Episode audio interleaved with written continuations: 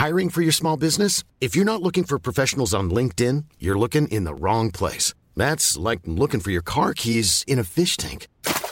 LinkedIn helps you hire professionals you can't find anywhere else, even those who aren't actively searching for a new job but might be open to the perfect role. In a given month, over 70% of LinkedIn users don't even visit other leading job sites. So start looking in the right place. With LinkedIn, you can hire professionals like a professional. Post your free job on linkedin.com slash people today. Hey, it's Ryan Reynolds, and I'm here with Keith, co-star of my upcoming film, If, only in theaters May 17th. Do you want to tell people the big news? All right, I'll do it. Sign up now and you'll get unlimited for $15 a month in six months of Paramount Plus Essential Plan on us. Mintmobile.com slash switch. Upfront payment of $45 equivalent to $15 per month. Unlimited over 40 gigabytes per month. Face lower speeds. Videos at 480p. Active Mint customers by 531.24 get six months of Paramount Plus Essential Plan. Auto renews after six months. Offer ends May 31st, 2024. Separate Paramount Plus registration required. Terms and conditions apply if rated PG. Burrow's furniture is built for the way you live. From ensuring easy assembly and disassembly to honoring highly requested new colors for their award-winning seating, they always have their customers in mind. Their modular seating is made out of durable materials to last and grow with you. And with Burrow, you always get fast, free shipping. Get up to 60% off during Burrow's Memorial Day sale at burrow.com slash ACAST. That's burrow.com slash ACAST. burrow.com slash ACAST. This podcast is brought to you by Kempower, the reliable, quick, and scalable EV charging solutions for everyone and everywhere. And StarCharge, the largest EV charging manufacturer in the world, and is also a provider of residential and commercial battery storage.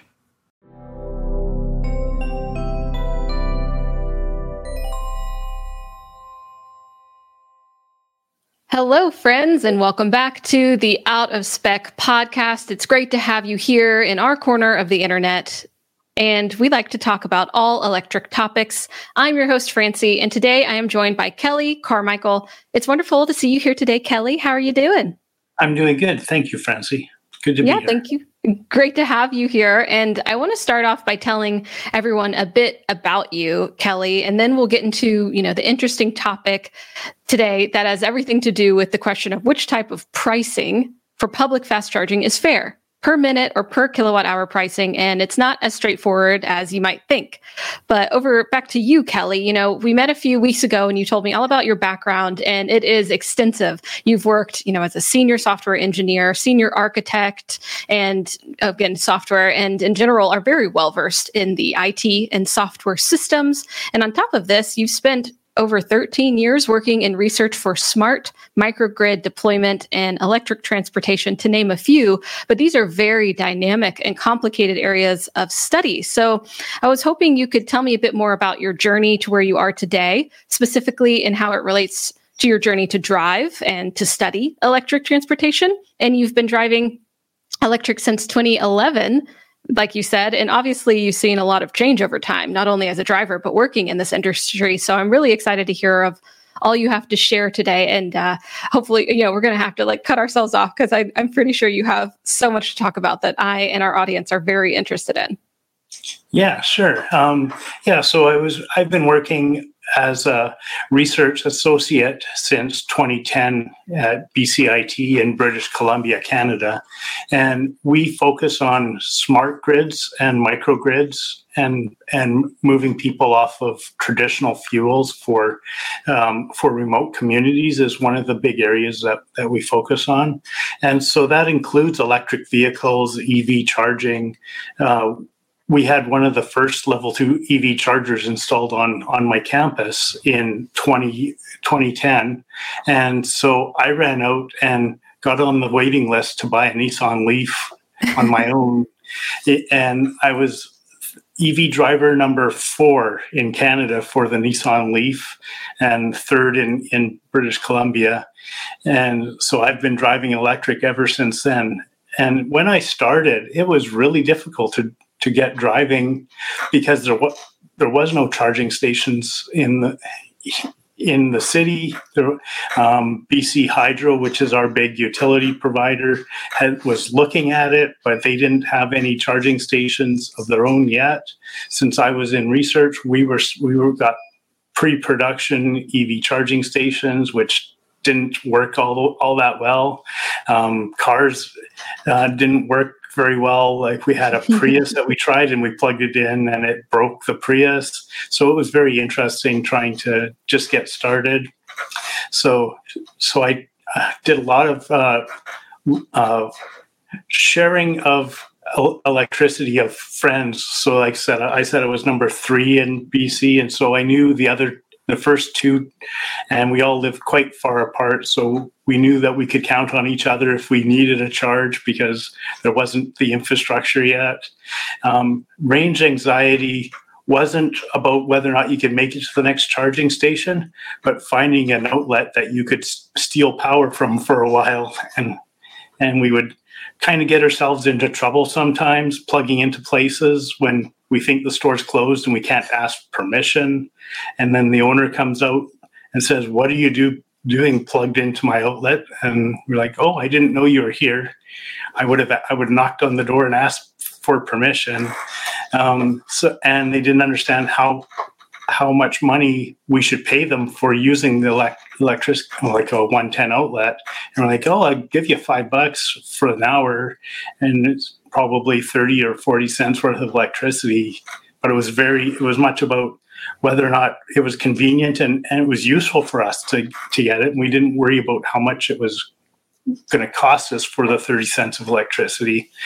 Um, so, yeah so so it's yeah. been a, a wild ride all right, a quick break from today's episode to thank our sponsors, Climate XChange, for sponsoring today's video. I am excited to share this basically dream of mine for you to possibly win a fully customized electric vehicle while supporting a nonprofit working on climate policy. This is Climate XChange's eighth raffle, and there's less than a month left to enter, so definitely hop on this. Other online raffles might give you a few vehicle options, but nowhere close to this one. Their grand prize winner can choose any fully customized EV worth up to 112 $1,000. This is the price of a fully loaded Tesla Model X Plaid. So if a car on our show, any of the out of spec channels has caught your eye, now is your chance to drive home in it. Plus, they make the process really easy. They cover all the taxes, they pay for home charging, and they'll work with you to design and order your dream car. Plus, they also have cash prizes, so you can take home possibly two, three, five, or ten thousand dollars. Tickets have sold out for the past three years, so definitely don't miss out on getting yours right away. No matter what, your purchase is going towards a great cause. Climate XChange is a nonprofit, and they're working very hard to help states pass policies that fight climate change, something that I take very seriously. That's the whole reason they're running this raffle. They know that EVs play a key role in reducing pollution, and the proceeds from this raffle help fund their important work. You can buy tickets at www.carbonraffle.org or just go to the show notes and click the link in the description. Sales end on February 27th, and the winners will be drawn on February 29th. And now back to the show. It sure has. You are really an early, early adopter. And the, the beginning community was obviously very small and the infrastructure was not there. So you've certainly seen that change over time from having to find an outlet from a closed store to being able to pull up to DC fast chargers that are delivering a, an incredibly higher amount of energy to your EV. So it's totally changed your journeys, a lot less waiting in between your destinations, I'd say, right? Oh, definitely. Um, by 2014, um, there was some level two chargers, um, mostly but at city halls and municipal buildings and such that that we could use. And so we we started to do a lot of um, range tests and hypermiling, as we know. And my parents live in a town called Merritt, which is quite hard to get to with a short range vehicle like the Nissan Leaf. Um, so it would take me about 11 hours to drive 250 kilometers um, with the, the level two charging um, stops in between. And one of the interesting things that came up was I got to the town uh, Hope, BC, which um, people may recognize as the town where Rambo First Blood was filmed. And I stopped outside of the municipal hall, which had the only level two charger and the only charger in town at the time. And I was charging at about eight o'clock at night, waiting for uh, my car to get filled up, which would be about four and a half hours. and all of a sudden, three RCMP officers showed up and started um, investigating what I was doing there because they thought it was really strange that I would be sitting in my car. Um, and, and I had to explain that I was charging up my electric car. And so then the questions started to come because they didn't know what an electric car was. They're like, well, um, like, how long are you going to be here? I'm like, well, I'm going to be here for another three hours. And they're like, oh, I think you should leave sooner than that. And if I mentioned that Rambo was filmed there because that's the whole premise of the Rambo movie was that the police in this town chased this guy out of town because they didn't want him to be there. So, so it was my little Rambo moment of having to deal with the police and and yeah. and so what I what I took from that is not that I was upset by the situation, but I then called the the RCMP in in in hope the next week and talked to the the head of the police department to to let them know that you know you this is what was going on and and try to explain that people are going to do this um, until the infrastructure gets better. And he still didn't understand but so it was all about trying to teach them what was what I was doing there and and that make it easier for people and so that other people don't have this type of experience in the future. hmm Like definitely a bit of a a pioneer in that space being like, okay, this is the infrastructure is not here. Let me do my role in trying to educate so that no one else gets kicked out of one of the only resources for electric vehicle charging along that route in that area, just when it's so early. So what an interesting story. They're trying to run you out of town, which is when you need that charge. I mean, I'm sure that wasn't ideal, but seems like you had a pretty good attitude about it. And, uh, you know, you are, as you said, in Canada, from Canada, and I'm in the US, of course. And I think a lot of our listeners, we have them all over the world, but a lot of them are familiar with the North American charging infrastructure and how that has grown over time. But I'd also love to get kind of your impression. So like eh, for the canadian perspective too because how how is that distinct? Of course there's north america and we speak to things in eh, you know in that context sometimes but there are distinctions between between how things have developed here and developed there in terms of ev infrastructure. And that's 2014 you know you're talking about and now it's 10 years later. So how have you have you seen distinctions really between Canada and the US and how that has been built out, or even the attitudes towards EVs, which you've all already spoken to a little bit, that it was like, I don't, I don't get it. So you get out of here with your electric Yeah. vehicle. Um, the U.S. has been much further ahead in the infrastructure, especially in Washington and Oregon State. They had this West Coast Electric Highway project, which was the West Coast Green Highway from California to British Columbia. Initially, that was going to be a hydrogen highway, which then transitioned to an electric highway, and that made it much easier for me to to drive in Washington and Oregon. And so I spent a lot of more lot of my time driving in Washington and Oregon because it was just more convenient than in Canada. And so we, we got to do a lot of um, lot of touring down the Oregon coast, which was a which was a really fun trip. Um, the West Coast Electric Highway had an interesting billing model that you paid fifteen dollars a month and you got a, you got a key fob and then you could use the fast chargers uh, on the highways uh, for that fifteen dollars a month with no additional fees use it for usage, and that made it really convenient. And so I've I've seen lots of different billing models that were tried over time. The um, Blink had was free for the longest time, and then they tried a five dollars per session uh, billing model, which people it was it was a good deal, but people didn't like it because they weren't they didn't feel they were getting a value for the five dollars, or someone would get more value than they would get, and and so so that disappeared fairly quickly. Um, there was EVgo stations in in Washington State, and and I'm trying to remember if they were time based or energy based. I think they were time based at the time, and and that seemed okay. Um, it was a little bit more expensive this uh, um, than the other stations, um, the the West Coast Electric Highway stations were great at first, but then we had lots of people started to use them, and um, so when I would try to travel, it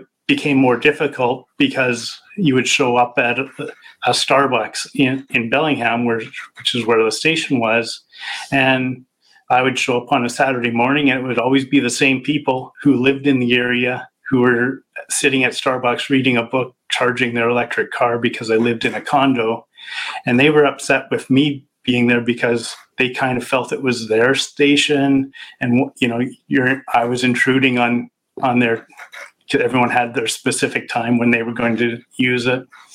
Um, so the we saw that the flat fifteen dollars a month wasn't going to be a good solution long term.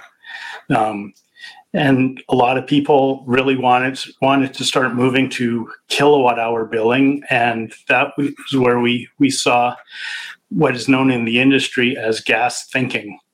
You mm. pay by the pay by the liter or the gallon for gasoline, and so they they think, well, that's the the way that we should get billed for our electricity at the at the charging station is is by the the amount of fuel you got.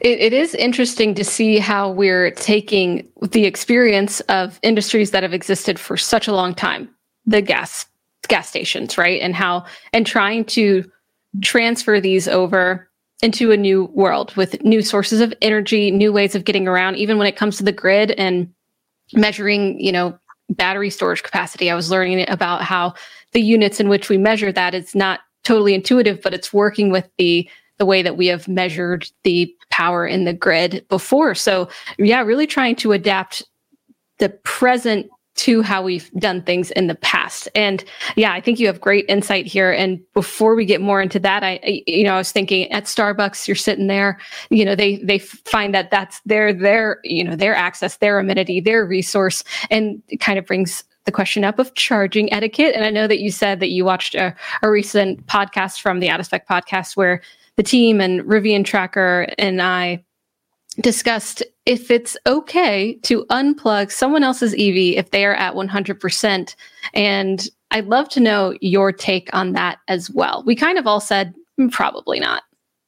Yeah, um, so I do run uh, some EV charging stations at BCIT as part of my research, and it's and we uh, have cameras watching it so we can see all the interactions. And we have seen this as a problem where people will unplug someone else. And we've actually had incidents where people have uh, unplugged someone else's vehicle. And then that vehicle that got unplugged will not charge anymore. So they come back to us and, and want to know who it was that unplugged them because they have damage to, to their vehicle. Um, we've also we've also seen where people were really rough trying to take the cord out of other people's vehicles. So mm-hmm. so it it I definitely see that I, I, it's a problem trying to unplug other people. I would say leave it up to the CPO t- um, to to either advise you to unplug or get their permission first.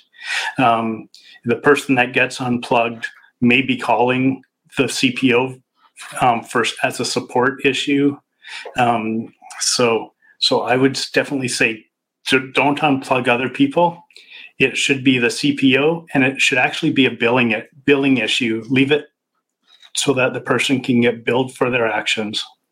Mm-hmm. Yeah, I I think so too. I feel like it the responsibility doesn't lie with us, but the things like idle fees, congestion fees, as Tesla does, you know, those can make it so that there's incentive to get out of there that you learn your lesson with a fine right? And exactly. The, if people then generally will change their behavior um, if there's some pain involved and and getting uh, an expensive bill for leaving your car past when it was finished charging or even beyond 80% mm-hmm. um, they will come back and say oh it cost me $30 to charge. And and i've seen that where where people have spent $30 to charge their car and they were complaining about it. And I said, well, are you going to do that again? And said, they said, no, I'm never going to do that again. It's like, well, then I guess you, you've learned your lesson and, and we don't have to go around telling people, "Oh, you should unplug at eighty percent," as long as they're learning their lesson after the first time it happened. Mm-hmm. It's it's definitely a question, and, and I'm sure you've studied a lot of this. But customer behavior, you know, how are we going to work to inform them? Because it's not always easy. You don't always have a ton of touch points with people either charging on your network or buying your EVs. You know, considering where you can get this information if you can deliver it to the customer. But yeah, I'm sure you've studied a lot of different behaviors on charging networks from drivers and been able to get some insight into that. Is there anything, you know, really interesting that you've seen in terms of behavior in that way? Um, there's lots of interesting behavior, but um, a lot of it comes down to game theory, and that the the early adopters were kind of playing what was known as a cooperative game, um, and as we move from a cooperative game to a competitive game where everyone plays for themselves and not for the good of the, the team, um, you find that people become more selfish. Um, they're only worried about their experience. And even if they're exp- if they do something that is hurting other people's experience, they don't really see it as as something that they should they need to worry about.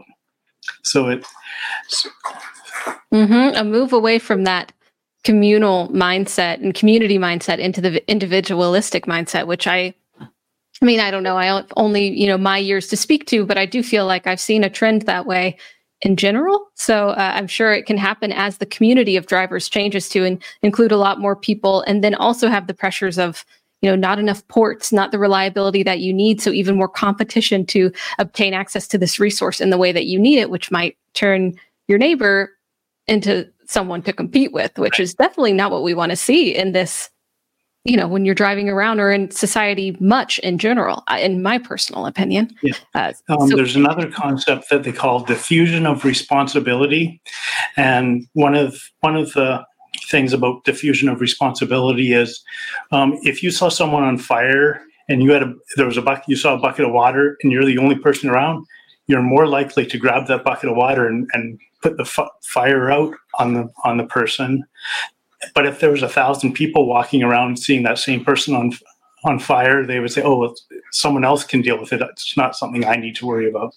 Mm-hmm. Definitely, I I've actually yeah experienced something similar, uh, where I kind of saw that the bystander effect. Is that the same thing? Kind of the same yeah. idea. Is like yeah, yeah if if someone else is standing by, they'll handle it, and being you know having the yeah, I think your mind is in a different space, whether or not it's just you or other people. So a lot of really interesting psychological factors that are something to consider as you build out a whole new system of the way that humans live, travel, work, interact with others, and spend time in these public spaces and with public resources. So I do think it's a really interesting there's ways that we can think about it. You know, we've been thinking about the economics of natural resources for a very long time. So this is just kind of a new facet of it to study. And like I said, you know, you've been studying this for such a long time and I'm already very fascinated with what you have to share. And something, you know, when it comes to behavior and how long you're going to sit at a charger, how you're going to use the resources. Of course, what we're, you know, part of what we're here to talk about today is the the pricing and how there's not really consistency. There's not consistency across the United States. I'm not exactly sure how consistent it is in Canada in terms of how we charge people for their charging sessions, whether it's per minute or per kilowatt hour. And so I thought, why don't we kind of go into this interesting debacle because, of course, EV public charging networks are critical infrastructure, and we have not perfected this in the US, far from it. And when it comes to pricing, like I said, it's not consistent. And I would love if you could speak to that a little the differences among pricing that we see with public charging networks today. Yeah. So in Canada, um, we had we had the initial rollout of charging stations and some, and some places would charge by the kilowatt hour. Um, but then after about six months, the measure uh, weights and measures in Canada, which is known as Measurement Canada, came down to to the operators like BC Hydro and said um, the the meters that are in those stations are not revenue grade. You're not allowed to use them for setting a price, and And because it was early, they said, we're not going to fine you today for charging by the kilowatt hour um, using uncertified meters, but you need to change. And so, of course, BC Hydro said we won't roll out any more stations with kilowatt hour pricing, and the existing stations would get moved over to per minute billing. And so that was a very long process in Canada to, to that went through many, many um, uh, processes to get um, what was required to charge by the kilowatt uh, or the kilowatt hour, I should say. And that only really finished up about a year ago. And they have a, a, a temporary dispensation program to allow st- station operators to charge by the kilowatt hour if they indemnify Measurement Canada against any lawsuits by consumers saying that they're they were being shortchanged. Um, mm-hmm. And and you could see that maybe not the consumers would complain, but maybe some comp- competition would complain that um, that someone wasn't doing it correctly. So in Canada, uh, until until last summer, there was nobody charging by the kilowatt hour, and um, everyone was charging by the minute. And now we're starting to see the rollout of per kilowatt hour billing. And of course, people aren't very happy with it. They think that going to per kilowatt hour was going to be really cheap because they know home electricity is 10 cents, 12 cents per kilowatt hour. And so that's what they kind of were expecting when you change to per kilowatt hour billing at the DC fast chargers. In reality, um, it's anywhere from 35 cents per kilowatt hour, which is what BC Hydro is currently trying to get accepted as as their pricing, um, to 70 cents per kilowatt hour um, at some private locations. So per kilowatt hour is is all over the map. Um, t- for instance, te- Tesla's at 39 cents per kilowatt hour uh, in British Columbia, and 49 cents if you're driving a non Tesla using the Tesla superchargers. So, mm. Yeah, it definitely is not the same kind of pricing that you would pay at home. And can you speak to a little bit of why the price goes up at these public chargers compared to the energy that we're getting at home? Um, yeah, so there's a bunch of things that go into the cost of running the charging station. Like if we go through the list, uh, you have um, BC Hydro um, as one of the operators. They lease land from Superstore, so a grocery store chain will lease them for parking stalls to install a couple DC fast charging stations. Um, then there's um, the biggest cost is the demand charge, which um, most people uh, are not really aware of what that is or or why it is. And it's when you install a DC fast charger that's a 350 kilowatt, you have to pay for the 350 kilowatt deliver. You know, not not the energy delivered, but the power that is delivered for 15 minutes. Uh, so the the most energy used over a 15 minute period, um, you then have to pay for that month and for the next six months. So, um, one of the things that happens is someone with a with a Porsche Taycan goes and uses a, one of the charging stations, and they draw 300 kilowatts for 15 minutes. Not it's probably not realistic, but we'll say that they did. So so that cost is going to be $12,000 for that one charging session. And then the station has to pay that $12,000 every month for the next six months, even if the charging station has been turned off. And so that's one of the biggest costs. Uh, Yes, definitely demand charges. I'm glad you broke it down like that because, of course, we can think that it's expensive to put a station in. That's one thing to consider, yes. all the hardware and the back end, but actually that there are these demand charges. And I know that working with EVgo, I mean, that was a huge part of the consideration of our work and also working with regulators, states, you know, to to give them the perspective of how expensive these demand charges are for public for CPOs and uh, really, you know, how it's how it trickles down to the consumer. Not really trickle down, I would say, it goes right to the consumer really and impacts them. So it can definitely get very expensive. So thank you for you know helping to speak to that a bit and. So, thinking about the pros and cons of different pricing models, and the US did see some changes in being able, you know, it was illegal in some states to charge per kilowatt hour, but now it is it is legal to do that. So how that changes changes just basically the way that we will experience and pay for charging. And a lot of people were like, this is great. And then some people like, maybe not so great. And it's circumstantial. But some pros and cons of these different models uh, that I was seeing is that, you know, for per minute pricing, it's pretty simple, right? It's just per minute. But you could even say it's pretty simple per kilowatt hour. But maybe it also may incentivize quicker turnover at charging stations if you're charged by the time that you're there but maybe you know a con might be that it might be potentially unfair for slower charging EVs. You know, maybe you have a, a Leaf and not a Porsche Taycan. You know, it's it's different, or it could maybe lead to some overcharging for slower charging sessions. What do you think about the pros and cons of per minute pricing? Um, so it's interesting because the when you you break it down into how much cost is for the energy that's being delivered to your car so in British Columbia, it's uh, oh, the cost of uh, of electricity um, in a large general service for commercial use is seven cents per kilowatt hour, and say the cost is forty cents from Tesla. So seven cents is actually the energy cost.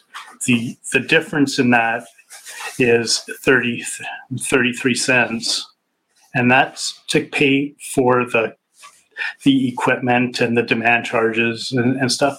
And that really is a, a per minute cost, or it should be divided equally among all the users, in, in my opinion, which mm-hmm. is why the per minute is mostly about time and it's only a little bit about the energy. Um, and when you look at the other way, we, you bundle all the costs into the per kilowatt hour, um, the the price is higher for everybody. Yeah. So, yeah. So, what I was thinking about with the per kilowatt hour pricing is that maybe it's more fair, you know, or could be seen as more yeah. fair because it's based on that actual energy usage and then encourages efficiency and faster charging where possible. But maybe it's also kind of more complex to understand the costs, you know, for the users. And then maybe also there's just there's again variance in energy efficiency of EV models. So yeah. Uh, can we can we speak to a bit more to the situations where per minute pricing may be more beneficial than per kilowatt hour pricing and vice versa? Because I know we talked about that before when we first when we first met and yeah. how it's um, again not so, straightforward. So when we think about this gas thinking model, um, we can, if we look at different industries, that may be more comparable to EV charging. And one of the ones, one of the industries that is is very close to EV charging is using a laundromat. If you do laundry at home, you're only paying for your water and the electricity at your residential rates, and and you don't have any of the costs of of using this shared resource and um, occupying a space no one else can use while you're while you're taking advantage of charging or in this case um, washing or drying your clothes and and so when you're at the laundromat they don't make you pay for the energy it took to dry your clothes it's about the amount of time that you're you're occup- occupying the dryer and you put your mm-hmm. coins in and you hit go and if it's not dry after the after the you you've spent the money whatever they give you 15 20 minutes per um, per three dollars whatever it is today and maybe you need to put in more more money and pay for another 20 minutes of time to to get enough uh, drying time and it all depends on what you're drying.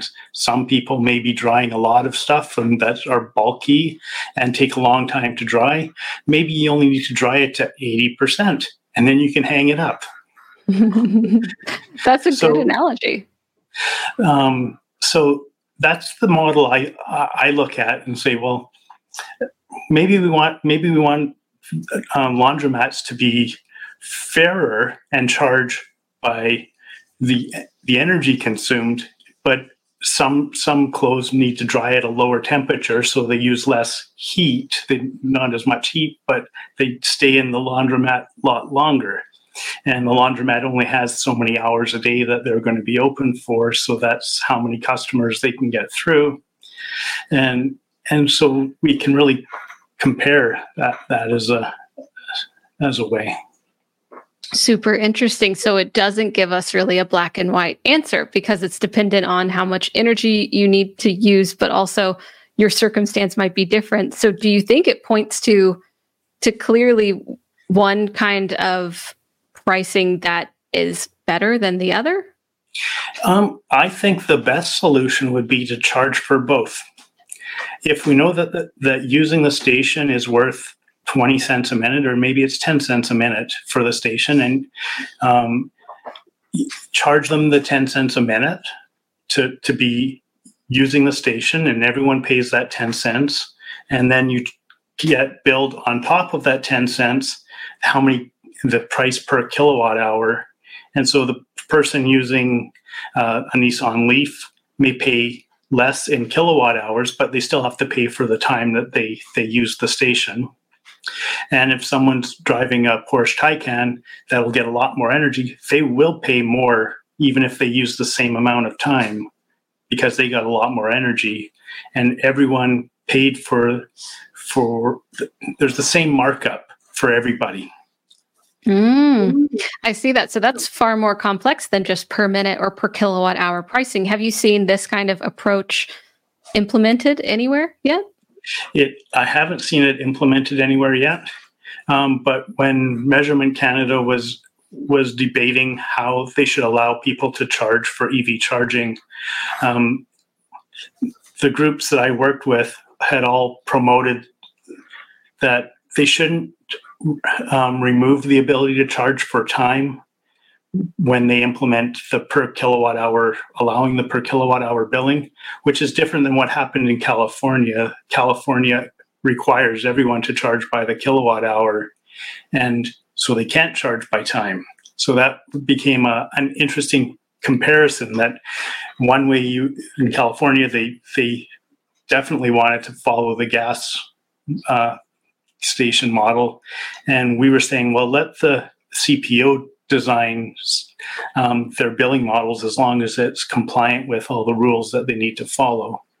Mm. And so, so I, I would really promote this this uh, um, pay for time and pay for energy.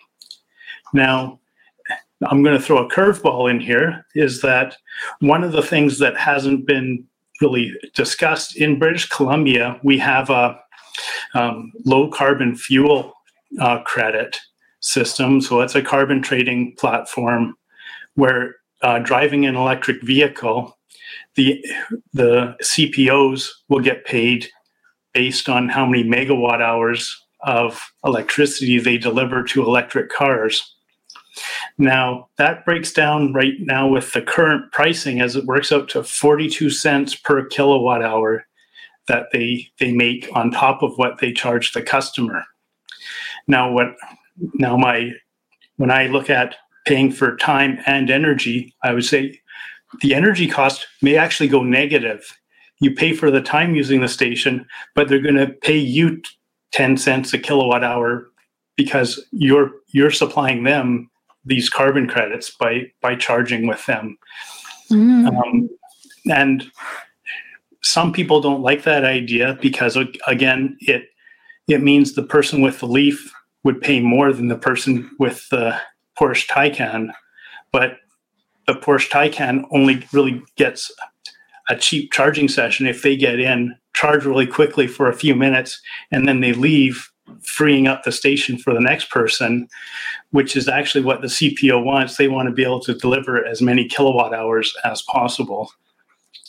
If oh. if I had a, a, a I had if I had ten Nissan Leaf owners that go to a 350 kilowatt station with a with this CHAdeMO connector on it, and we're all charging at 15 kilowatts, we would be there for the entire day to get us all through. And the CPO um, didn't make hardly any money on the on the carbon credits or on the on the service that they've been they were providing. So so that's one of this, these interesting opportunities that's available. That is really interesting, eh, but it must be you know you can't do something like California did and make it you know illegal or you know against the rules to charge per minute, but keep those options open. So like you said, the CPO can have the dynamic pricing model that they can because it, it's one thing that I get asked a lot too is like there's a lot of I mean you're talking about carbon credits. There's a lot of federal influence. There's tax credits, there are grants, there's federal incentives and subsidies that are supporting this infrastructure and then when when that goes away, I don't know will or when it, you know, really comes down a bit, what will stay standing? And so I'm curious these you know charge point operators are having to figure out how to break even on these sites how to remain profitable. It's definitely been challenging. How do you see that going forward? Or do you think that kind of subsidies tax credits whatever they are are are more necessary than than maybe we hope? Um, so in canada we have a similar issue similar um, grant where they'll cover 50% of the cost of installing a DC fast charger. Um, a lot of drivers don't realize that while they get this the grant money to do that, if they make a profit over the next eight years, they have half of that profit needs to go back to the federal government as so it's not really free unless they make no money. So so we do have that. I'm not sure how the NEVI uh, uh, uh, contribution agreements phrase. I'll have to look into that. that. Yeah, I'm not sure what you do have to pay back based on your profitability. Um, some of the providers, like the utilities, they were trying to charge below cost just because they don't they, they didn't want to ever have to repay the, the money so they would they would lose money on charging but they knew that most of people would be charging at home anyway for the majority of it. So overall, they they would make money by people having electric vehicles because they would be selling more electricity. It's it's definitely an interesting topic, and I think we'll have to see it play out. But I, I when, of course, regulation. I mean, this comes into the conversation all the time, and it really impacts the decisions for charging networks. Like in California, some options just aren't an option. And if we're thinking about the sustainability of this business model and this industry, then I think it does sound like a good idea to keep it open, to not have too much uh, restrictive laws. I mean, mm. that's kind of what I'm picking up. I think there are some laws that dictate things, but how how have you seen effective laws or regulations dictate how utilities or other providers can charge for electricity? Because i know there's also consumer protection concerns that you kind of spoke about before with the meters and i think in yeah. europe there's certain meters that have to be visible to the consumer so you can see exactly how much energy you got make sure that you're being charged correctly. How do you see this all working together? And i mean i think you've spoken to this a little bit but maybe some more yeah. Um, so in Canada, um, there's they have requ- the requirements for certified meters in in the charging stations. For level two stations, it's easy to get a certified um, AC meter because utilities have always sold AC power. So there's lots of certified meters available.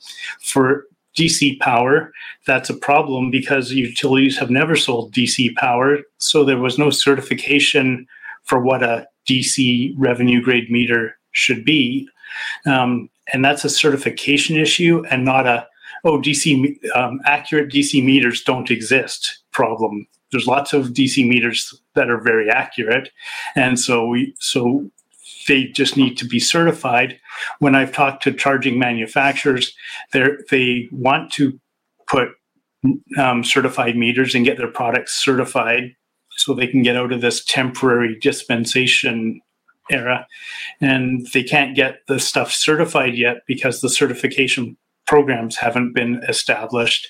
So, so that's kind of the issue in Canada to to get everything um, to the point where we can charge by the kilowatt hour and and stuff. So, but but definitely leaving the framework open so people can charge unique ways to to make the costs more fair um, is is definitely what what we're promoting.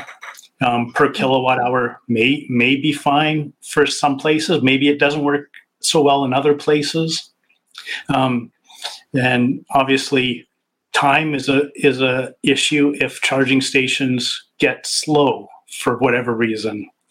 Um, so if the char- you you pull up to a charging station and now it's only delivering 20 kilowatts instead of 300 kilowatts, that per per minute rate should change. And how should that work? And we'll see more of that um, in the future as as more um, stations have battery buffers and so they they will charge up the battery and then be able to dispense at very high speeds without needing to have a huge demand charges which will make the cost lower. But what is the value for a, a station that provides 150 kilowatts compared to when it runs out for the next customer and only delivers 10 kilowatts? Should it be the same price for the second customer as for the first customer or what if it runs out halfway through? And, and we've looked at those kind of ideas. And maybe if it ran out halfway through, that you get billed only at the lower rate for the entire session because that so what the quality of service you got was only really what the lowest um, uh, charging rate.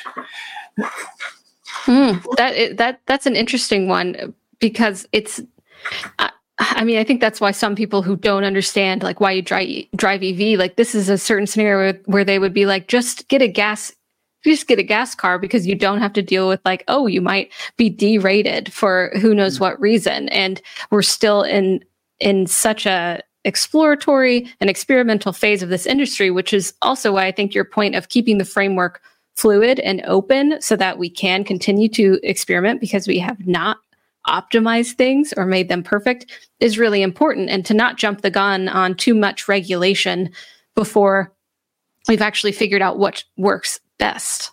Yeah there's a there's a saying that um, you know if um, if you ever heard someone say i'm from the government and i'm here to help well it's usually they're not there to help they're to enforce some rule that is just going to make your life more difficult or more expensive. I, I think a lot of people would agree with that sentiment. And of course, there's, yeah, th- I think that's, that's a lot of what we're seeing here is that regulation does play a, a part in this, but we're still not exactly sure the best way that it will do it. And I'm sure you've seen a lot of different interventions over your many years. And have you even have you seen something where something was implemented and then they said, "Oh, this is not working. We're going to have to actually just go back to what we were doing or rewrite this regulation or law"? Um, I can't think of of anything like that right now. Um, yeah, so yeah. There's some comp- there's well if we look at what Tesla's doing I look at Tesla and they and they're way ahead of everybody else in the industry. And so they do a lot of experimentation on their on their user base all the time. And so when it was only tesla charging at tesla stations and it's all the same type of vehicle the same type of battery the same charging curves the the use case is always the same for for all these uh, cars. But now they're getting into supporting all these CCS cars with the Magic Docks, and then everybody's vehicle in 2025 is going to be starting to, to use the charging stations. They've they've implemented their um, um, their well, they had their idle fees at busy sites, and now they're going to a congestion charge because with the Teslas they could change the the ending um, charging uh, state of charge amount when it's busy to 80% or 90% Mm-hmm. But they can't do that to the GMs. They can't do that to the Fords.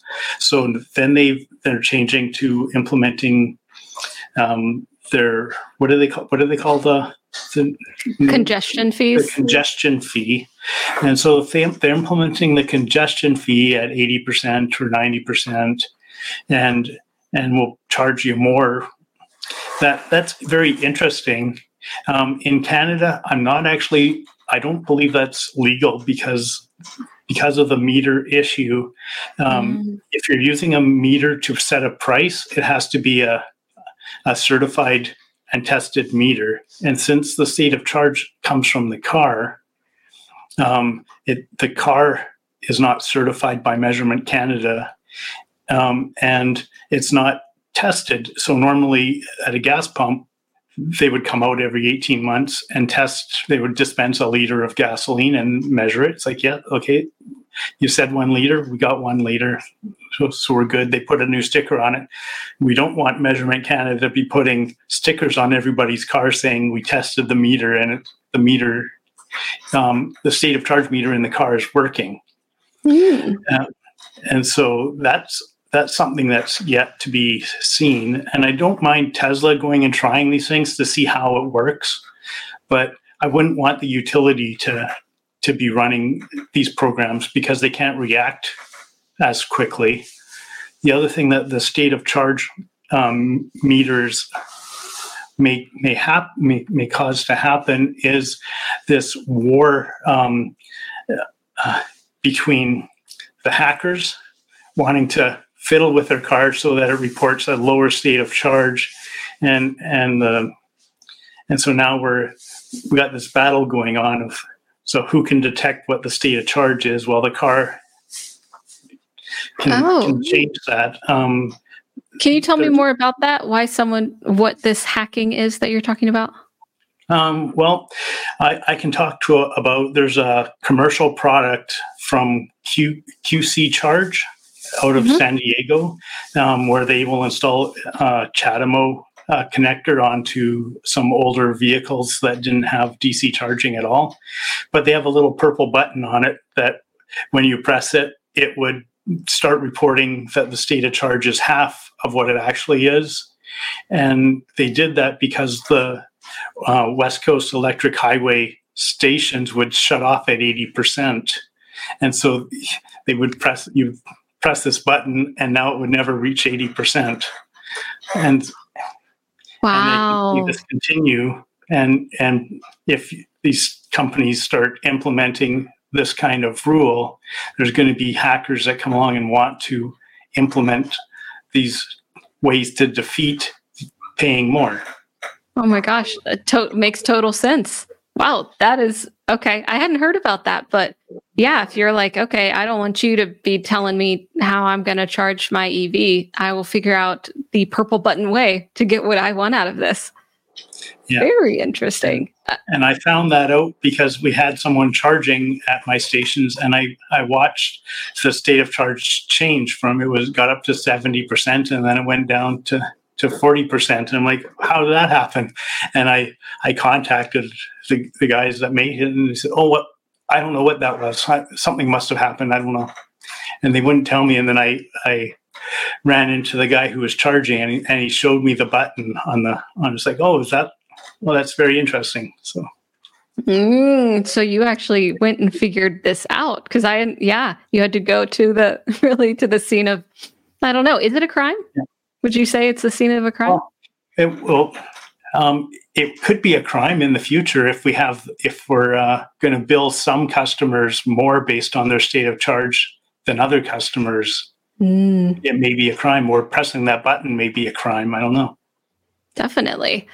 Okay, and uh, you know the role of utilities. We've spoken about a good bit here, and I think how utilities are kind of organized and regulated in the US versus Canada is different. And, you know, utilities are learning how to adapt to more pressure on the grid, to new systems, to new new pulls and and needs for power at you know higher rates than we've seen before. In general, how have you seen the approach? Because you've also studied this too, of course, of utilities in you know coming and adapting to this new form of electric transportation. Um, in BC, um, the the utilities like BC Hydro are are very much on board with this, and they're looking at at systems to be able to do demand response programs. They've done a lot of trials with demand response programs, and uh, that that's working very well. Uh, the demand response systems with things like Open OpenADR is the one that BC Hydro is is using. Um, also, when we're um, installing chargers in condos, uh, there's a lot of energy management stuff going on in BC. Um, I was involved in writing a report for CSA on energy management, and I'm part of the, the team working on a, a, a standard now for trinational standard for Canada, US, and Mexico for what what can be considered an EVEMS and getting it tested and certified. Um, currently, there are energy management systems on the market, but there's no certification tests to call it an energy management system. So if you install one of these systems, you have to get an electrical inspect, you know, well, the electrical engineer to sign off on it and show it to the um, to the inspection agencies um, uh, that that they someone is is taking uh, ownership of the system to make sure that it's not going to cause fire. Mm. Of course. Yeah. Okay. So, really interesting that you've gotten that insight. Of course, working in the in with the organization that you do work for and studying this and it's great to see and hear that it is embraced within BC and the utilities because I don't know if you're not working together in this space we're going to have you know no chance of figuring it all out. And as we've shown here today just in you know a couple different topics it's very complex. And i'd love to know you've you started driving electric in 2011 and now it's however many years later. Where do you see the the future going? Because i think now like wow we're covering the you know the birth of this industry and this way of transportation what is it going to be like when you know i'm an old lady? I'm going to look back and be like wow look i had no idea what it was going to turn out like but you know maybe but now it's a solid hopefully it's a solid system. But what do you see going forward with the trends that you've noticed? Um, maybe the biggest challenges that you see us perhaps overcoming or general trends that you can kind of predict looking forward based on what you know um, so there's a lot of areas that are very interesting that are that are just starting to like to make it to the market like the v2g type markets is very interesting, but I, I don't actually see a lot of people using V2G. Um, they're using more V1G. So um, and V1G is kind of like controlled charging, and that's what the utilities want is that they can turn your charger down when when they need to, mm. and you can get about ninety percent of the functionality of V2G by using just V1G um, controls, and that doesn't cost anything for the manufacturers to have in their vehicles. Um, so we can we'll see a lot of V1G and places where they do have power issues, we'll see we'll see a lot of V2G implemented, and maybe it won't be V2G, but maybe it'll be batteries to, to grid. Um, a lot of storage built into in, into the either the building or maybe it's curbside where the transformer is now that that utility will run. So those are the areas that are interesting that that we may not be thinking about a lot yet.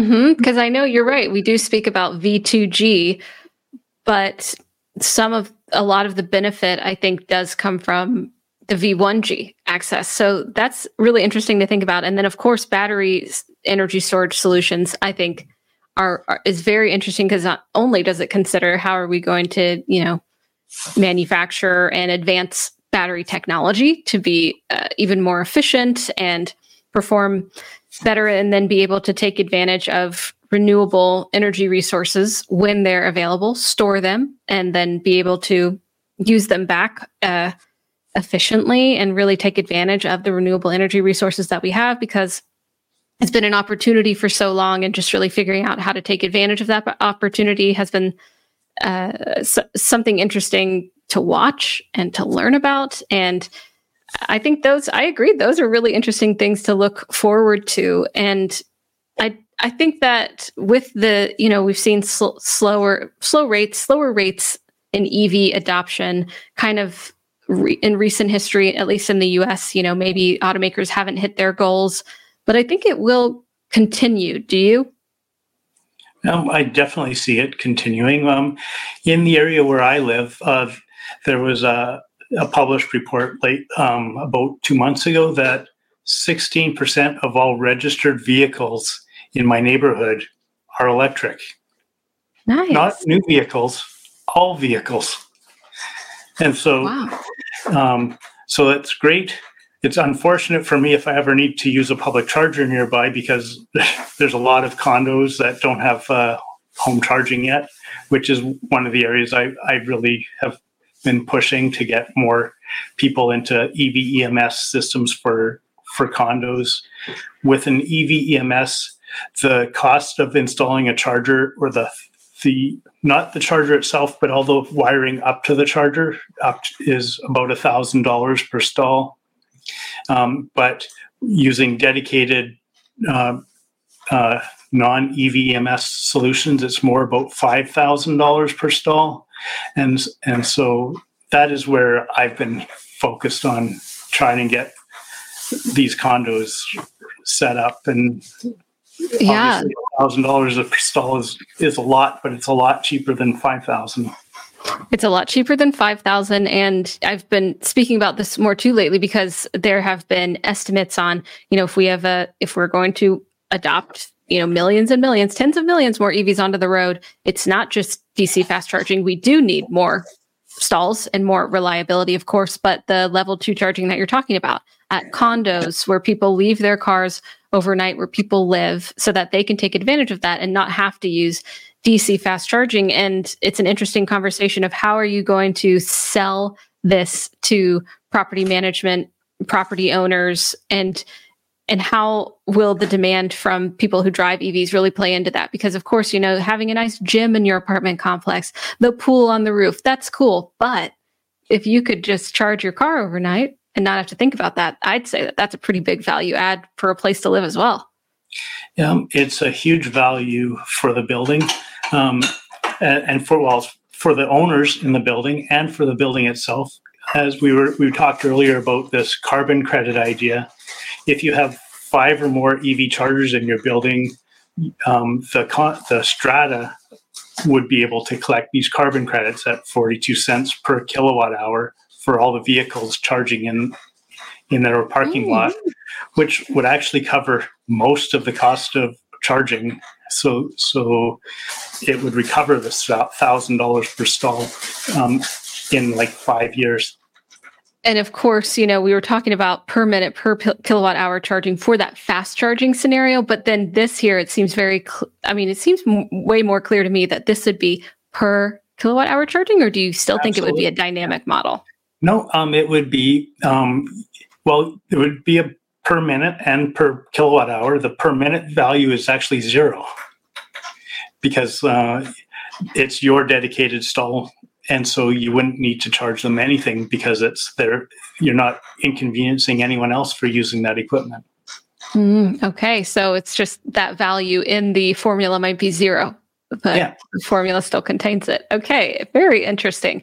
And i'd love to um, you know microgrids i think is so interesting and a topic for another podcast because i know you've done research in that and actually have implemented microgrids and there's so much to learn there about how how to how how effective they can be how we can build them into more of our societies, our communities, not just, you know, solar rooftops on top of your home, but workplaces, municipal buildings, whatever it might be. So I would love to dive into that because I do know you have experience there. And I, I, you're just a wealth of knowledge, Kelly. And I so appreciate your time and energy to come and talk about this because it, it, kind of does maybe seem like on the surface, oh, what's fair is just pay for the energy that you get or Maybe some people think pay for the time you're spending there because you're taking up a valuable resource.